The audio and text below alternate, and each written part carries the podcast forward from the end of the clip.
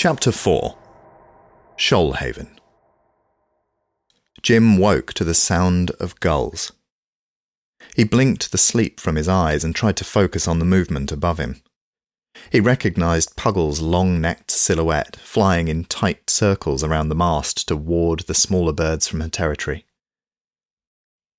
On instinct, he stretched, cautious of the wound in his back, and realized for the first time that he wasn't cooped in the gibbet, but rather sleeping on the Archon's deck. Someone had covered him with a spare sail for a blanket. Pushing himself to his feet with surprising ease, Jymn realized the ship was no longer moving, but was now anchored in a wide, misty bay, littered with great rocks and nestled in the arms of dry, craggy cliffs. It was early dawn from the dull light, though a handful of the crew were already going about their business. Longboat returning!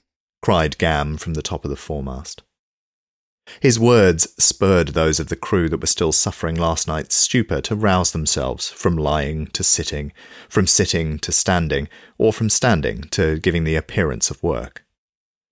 Jymn, having no task to pretend to, instead peered out into the mist, trying for a glimpse of his new home.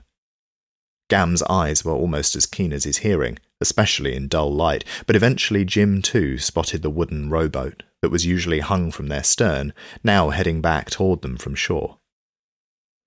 By the time the captain climbed over the gunwale, all the crew were at least vertical, and mostly crowded around, eager for word from port.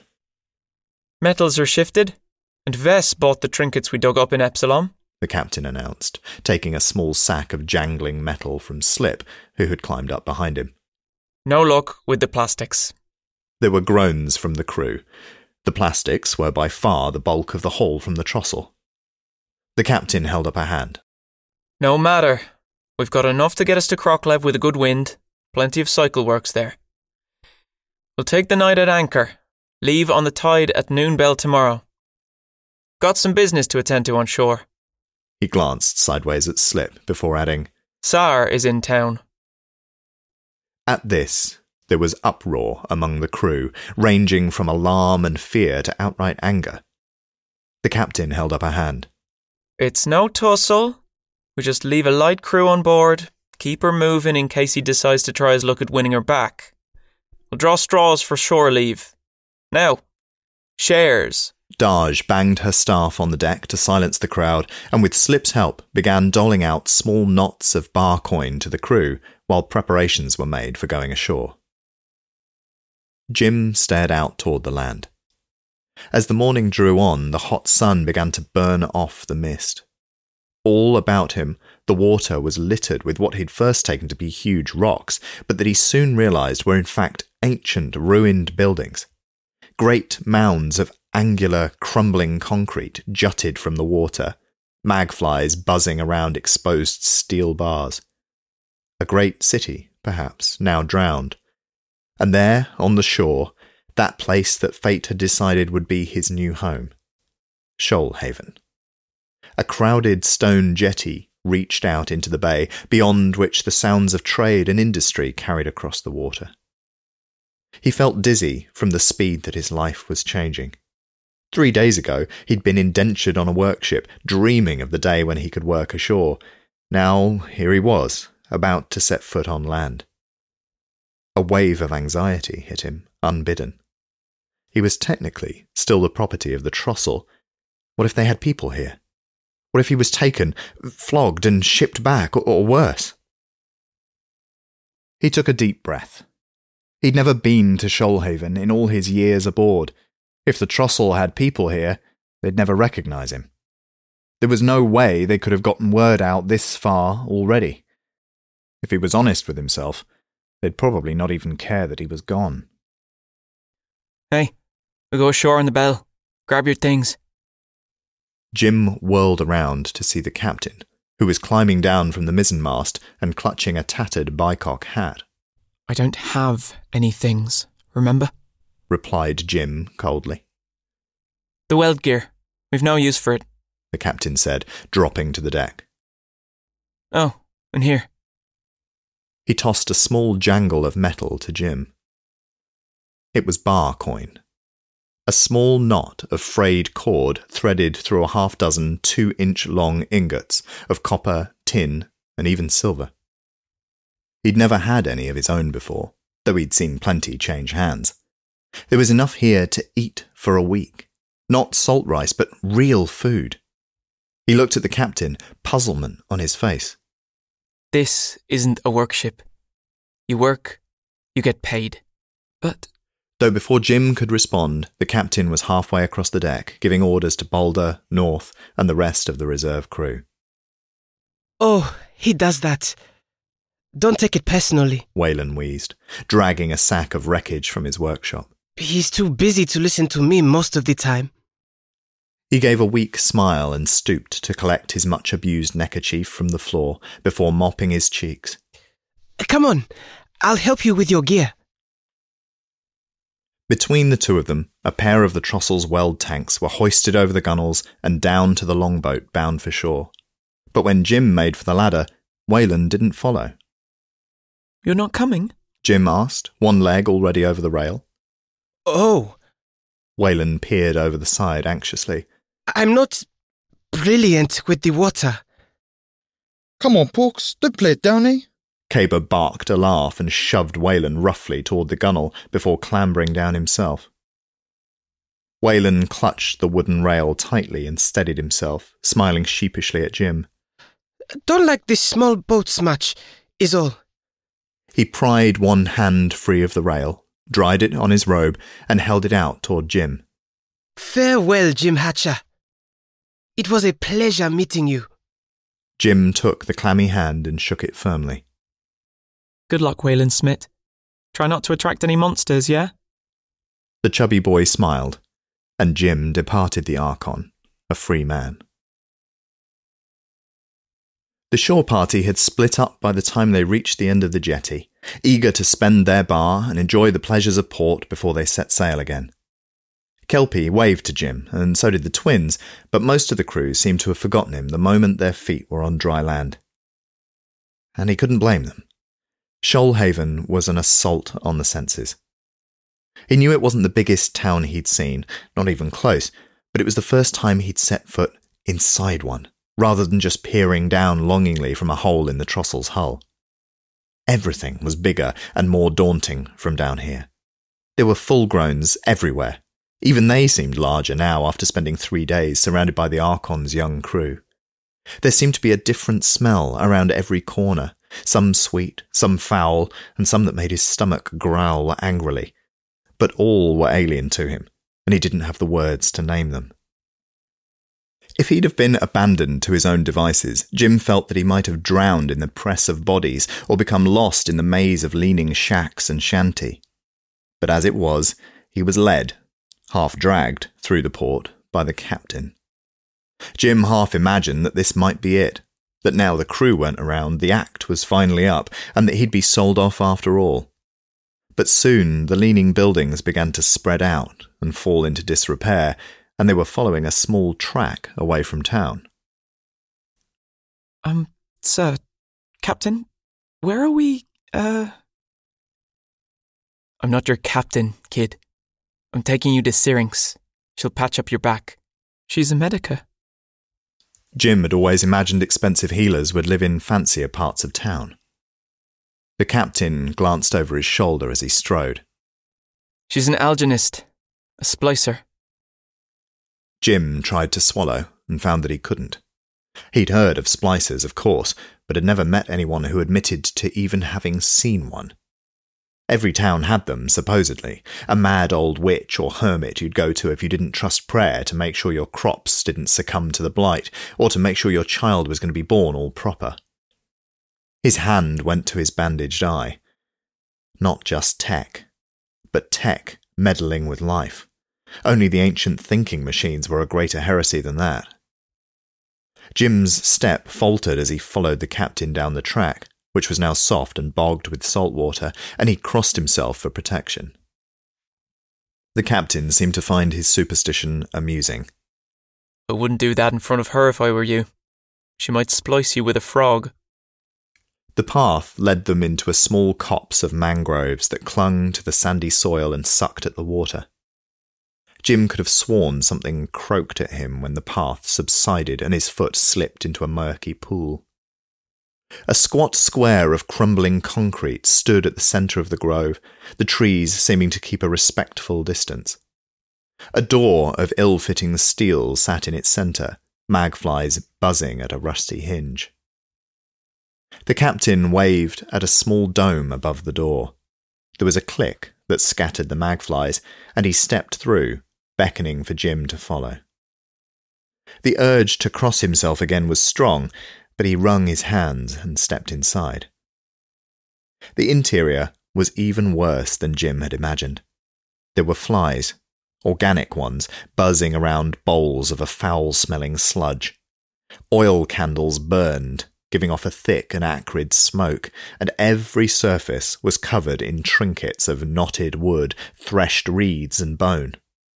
Jymn's good eye stung and watered. Cap, my back isn't so bad, you know. He whispered. Maybe we should. Gil Makkanok, you had us worried child. A woman emerged from behind a curtain made of thin copper chains that sang as she passed. Worried? Rinks. Come on. After all these years. The captain took her hand and bowed deeply, removing his hat. His rusty red hair was suddenly the brightest thing in the room. Gil Makkanok. Jymn wondered at the name. It had never occurred to him that the captain couldn't just be called Cap. Jymn Hatcher, I'd like you to meet Syrincs Wren. Finest splicer for a hundred clicks. Please. Four hundred at least. The woman peered at Jymn with keen eyes that seemed to take him in all at once. Her hair was wrapped inside a rich fabric that sat atop her head, and her face was dark and noble, adorned with intricate lines of even darker ink. Jymn decided she didn't fit with her surroundings. She seemed to make her mind up about Jymn and turned her attention back to the captain. Thought they had you this time, Mark. She said, shaking her head slowly. Came to me with a vial of blood. Made me read it. Detailed too, not just a skim. Even came inside to watch, all praying and crossing themselves and spitting at my gear. She glanced at Jymn, then leaned closer to Cap. Thing is, this blood, it looked like yours, Mark. Just like. I thought it was, till I looked deeper and saw true. Well, I'm still beaten. He laughed and thumped his chest. Not mine, Rinks. No worries. She turned and led him through the copper curtain. No worries for you, as may be. But they've got some other poor soul with the thing called blood, eh? Jymn hesitated, then decided to follow them through the heavy chain curtain. His breath lodged in his throat as he stepped into the room beyond. It couldn't have been more different to the filthy shack outside. It made Weylun's workshop look like a child's playroom, but where his tech was of trinkets and beeping gadgets, here was a trove of illuminated tanks, bubbling pipes, and curious lensed devices clamped to the worktops. The walls were shielded with beaten copper sheets, which bent and warmed the cool light of the tanks, giving it an otherworldly hue. An old white man was slouched in a corner, his long wispy beard and hair accentuating his drooping frame, but he perked upright upon seeing the captain and tried to stand. Gilly! Gil, my old friend. Cap laid a hand on his shoulder and crouched beside him. Hello, Loken. Don't get up. Is she treating you well? The old man gurned and looked sidelong at Syrincs, who rolled her eyes and shook her head. She keeps me locked up like a dog. Filthy pretender. He always wants to know things, secrets, yes? Won't let me out to swim. They've been hassling him. Rinks explained. Last time was bad. Started asking him about old scanned stories from him childhood. Sends him backward. Still, you're supposed to keep him comfortable, Rinks. the captain admonished. He's no use to anyone like this, poor fool. Oh, come. He's been no use for years. His secrets are long dried up, child. She helped the old man into a chair and fixed Cap with a hard stare. What's fool? Is they started asking these questions after getting hold of some old scan relic. Something that got them buzzing like bees with no queen. Asking about Thule. Asking about fear folk. Lots of relics around, Rinks. World's a big sea. The captain shrugged, not meeting her eye. Thing is, they got this one from this. She raised an eyebrow and pursed her lips. Eight weeks aback. Hmm? Oh, right. The captain mumbled sheepishly. Got to be careful with them bits of the past, Mark. It's one thing selling to a rich keep, but thought you'd know better than hawking secrets where the church could buy them. Ah, past is the past, Rinks. None of it's coming back. It's just cot stories and stupid dreams. Fool. He laughed. They're welcome to it. If they're off chasing some made up island, there's less of 'em here hassling us. Hmm. And they fear folk too, eh? Just another made up island, you think? She said, sucking her teeth and raising an eyebrow at him skeptically, before turning her gaze to Jymn, who suddenly felt two inches shorter. So, what have you brought this one for? eh? He's the newest Archonaut. He's not crew, just a kid. He got hurt by one of mine. I'd see him patched, if you're able. Ha!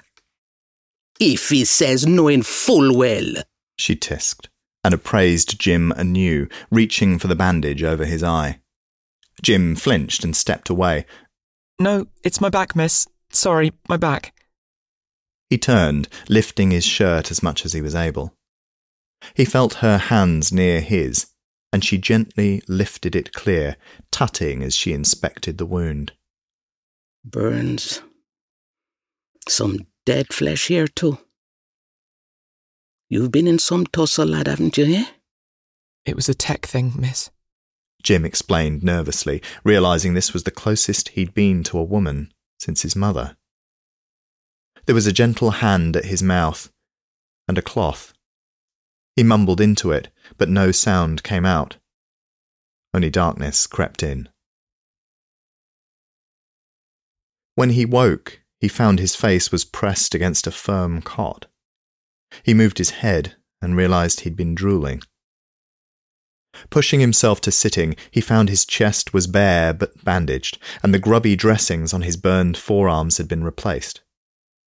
There was the familiar tang of licks on his dry tongue. As his senses returned, he realized his bad eye was no longer bandaged. He looked around, trying to find the makeshift covering, and locked eyes with the old white man they'd called Loken, who stared at him, wide eyed, past bushy eyebrows. Loken sprung toward him with surprising vigour and thrust his head toward Jymn's, fixated on his shrunken, pale eye. The old man he now saw had blue eyes himself, the first Jymn had ever seen, excepting his own reflection. Jim watched as he reached up with arthritic fingers and pulled back the wrinkled skin of his lower and upper lids, making the tired blue orbs appear wild and bulging. The ice cat roams atop the hill in search of blue-eyed young to kill. Loken sang in a shrill, childish voice. Covering his face with his hands, he span away and capered about the room, still singing. The ice cat waits up there on high. Don't go up, she'll scream, you'll die. Loken, time for a swim, dear. Hurry now. Rinks had appeared again through the chain curtain, which she now held aside for the old man, who cavorted through the doorway and out to the sandy swamp beyond, still singing to himself. I'm sorry, child. If I had known, I wouldn't have left you with him. He's harmless. Just older than any man should be allowed to get. His eyes. Is he a scanned? Jymn asked hesitantly. Blood is. Parents were. But he barely remembers that life. He spent most of it by himself in a ruin, till Mark saved him and brought him to me. Rinks sighed and looked out toward the open door. I never met one before. My eye is just. it just went wrong. I'm not. I know, a child. I can read it. Here.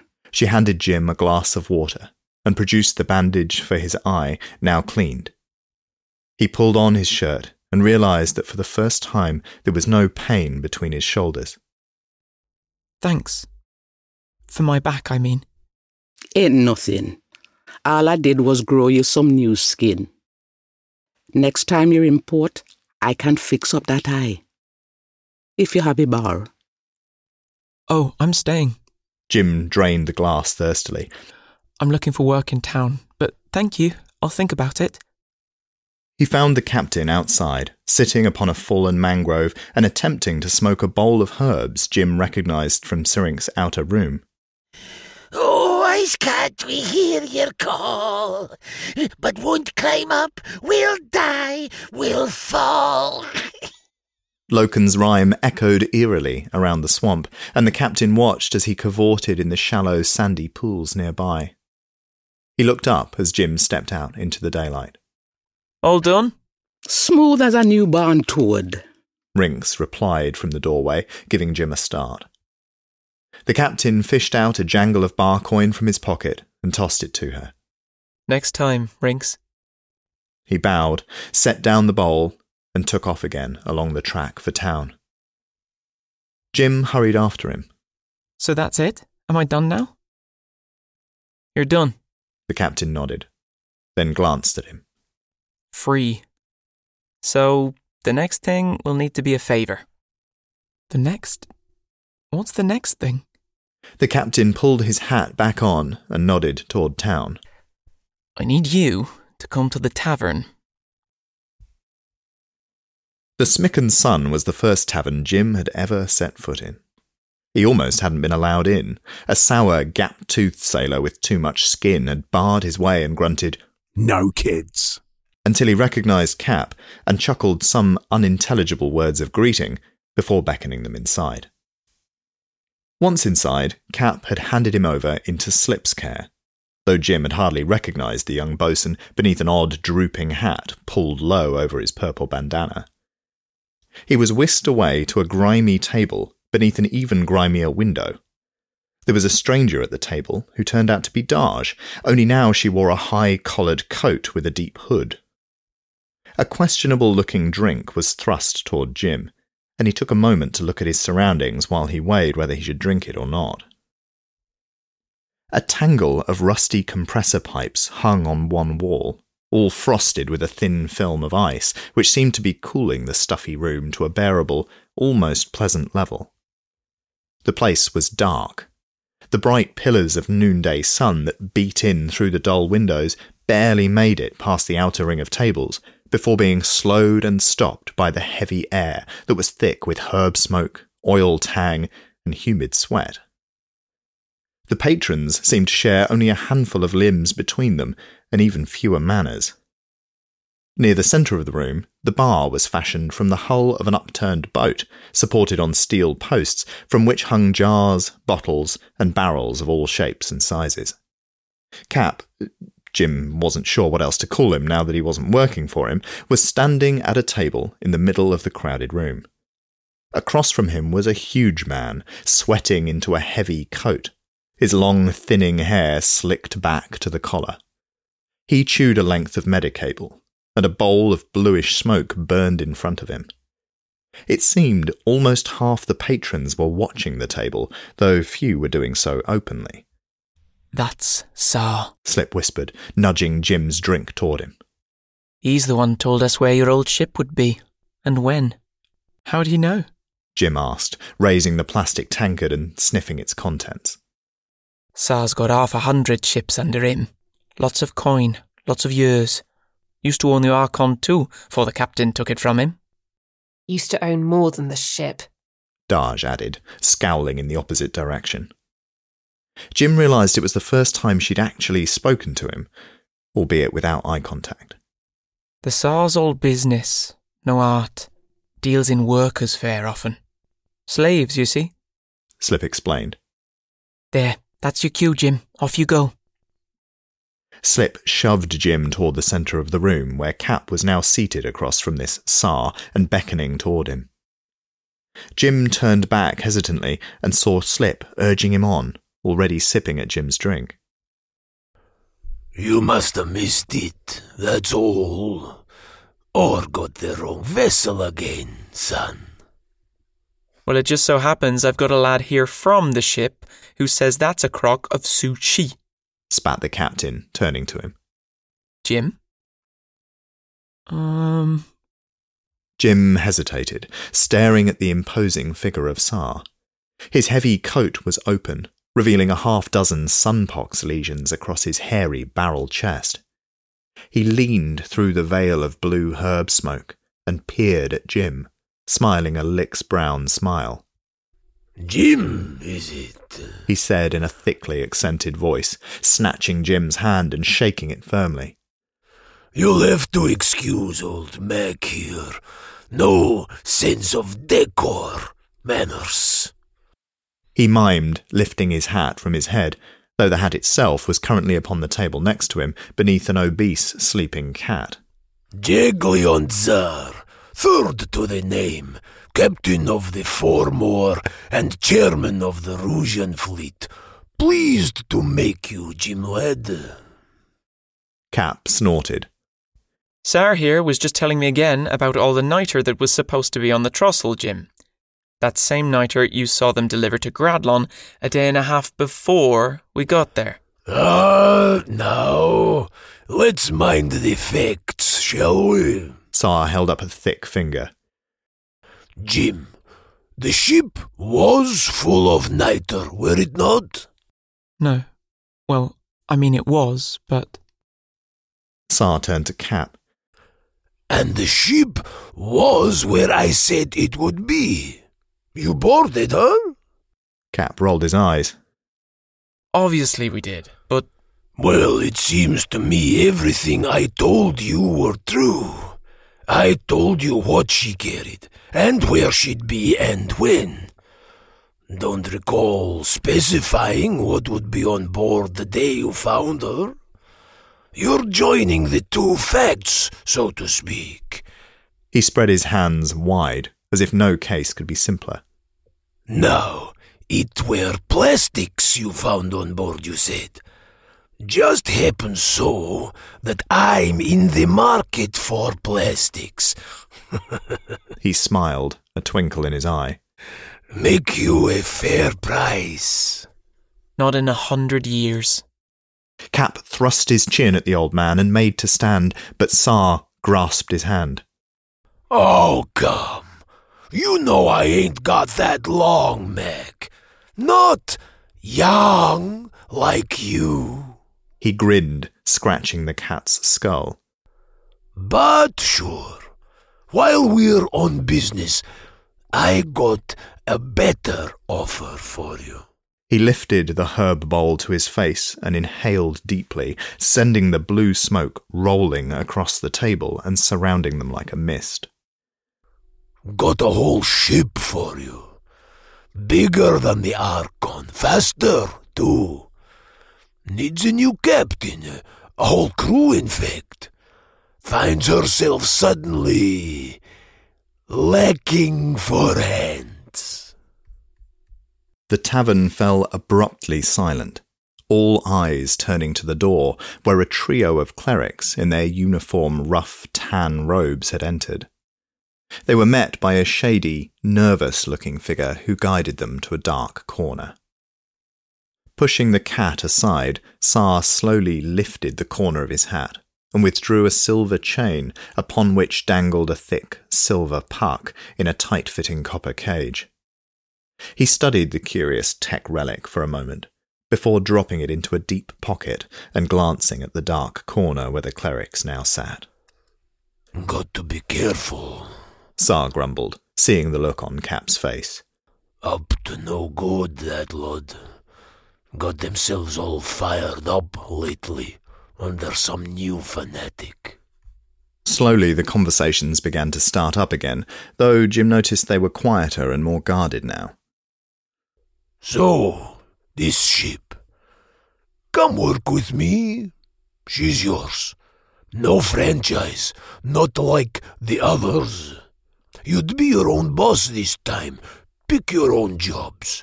All the support of the fleet. I already pick my own jobs. said Cap, standing up. Do you? The Tsar asked with a smirk, his eyes a twinkle. And nothing's as fast as the Archon, not when the fuel runs out. Ah, but the sneaky bastards went and fitted oars to this one. Oars. He leaned in close and raised an eyebrow meaningfully. Oars so they can't be heard. See? The captain went suddenly still, concern etched on his face. Don't worry. I let them all go. Won't be spilling no secrets. He tapped his nose. And now everyone remembers why you don't go against old Tsar. So, how about it? For old time's sake, huh? Cap leaned over the table. I'd rather swim naked through the cobalt sea with a stick clutched betwixt my cheeks. Tsar laughed and spit a glob of lick spittle to the floor. I don't doubt you'd survive it neither. Never been too good at staying in trouble, have you, Mac? He turned to Jymn. What about you, son? No purple on you? You looking for work then? But before Jymn could answer, Cap had seized his arm, whistled to the others, and they were leaving. The baking noonlight outside was all the more oppressive after the cool of the smicken sun. Daj quickly abandoned the coat, and the four of them crossed the dirt packed streets toward a janky square lined with stall vendors and walking merchants. Daj rubbed absent mindedly at the purple bandage over her left bicep, while Slip retrieved Jymn's weld tanks and wheeled them over to him on a cart. Jymn spotted Caber haggling over a delicate scarf, his broad neck already hung with a half dozen pieces of intricate knotted jewellery. Slip chuckled, but Daj just shook her head disapprovingly. What was that about? Jymn asked when they stopped at the edge of the square. oh, he's just buying gifts, laughed Slip. There's girls in town, Jymn. Girls you'd do well to avoid unless you want a case for the port scratch. No, I mean with Tsar. Jymn turned to Cap. He offered you a ship. A whole ship this time, was it? Gnarled Daj, raising an eyebrow at Cap. He had her crew killed. Cap said. For going against his word. By fitting oars? Jymn exclaimed, disbelieving. Surely. By using oars. Cap corrected him grimly. Using oars to go places they aren't meant to go. He looked between Daj and Slip, his face full of a meaning that Jymn couldn't read. Come on, we've a lot to do before the noon bell tomorrow. He held his hand out. Thank you, Jymn. Remember, you're no one's damn property now. Jymn nodded, struggling for the right words as the trio walked away. Oh, say goodbye to Gam for me. I forgot. Cap just pointed at the sky. Don't worry. He can probably hear you. Oh, that reminds me. Here. He turned and tossed something bright toward Jymn, who caught it clumsily. Opening his hand, he saw his bent and broken eyeglass. The lens cracked in three places, and now with some scratches Jymn suspected were from Puggle's beak and talons. He looked up to thank the captain, but the pirates had already disappeared into the crowd.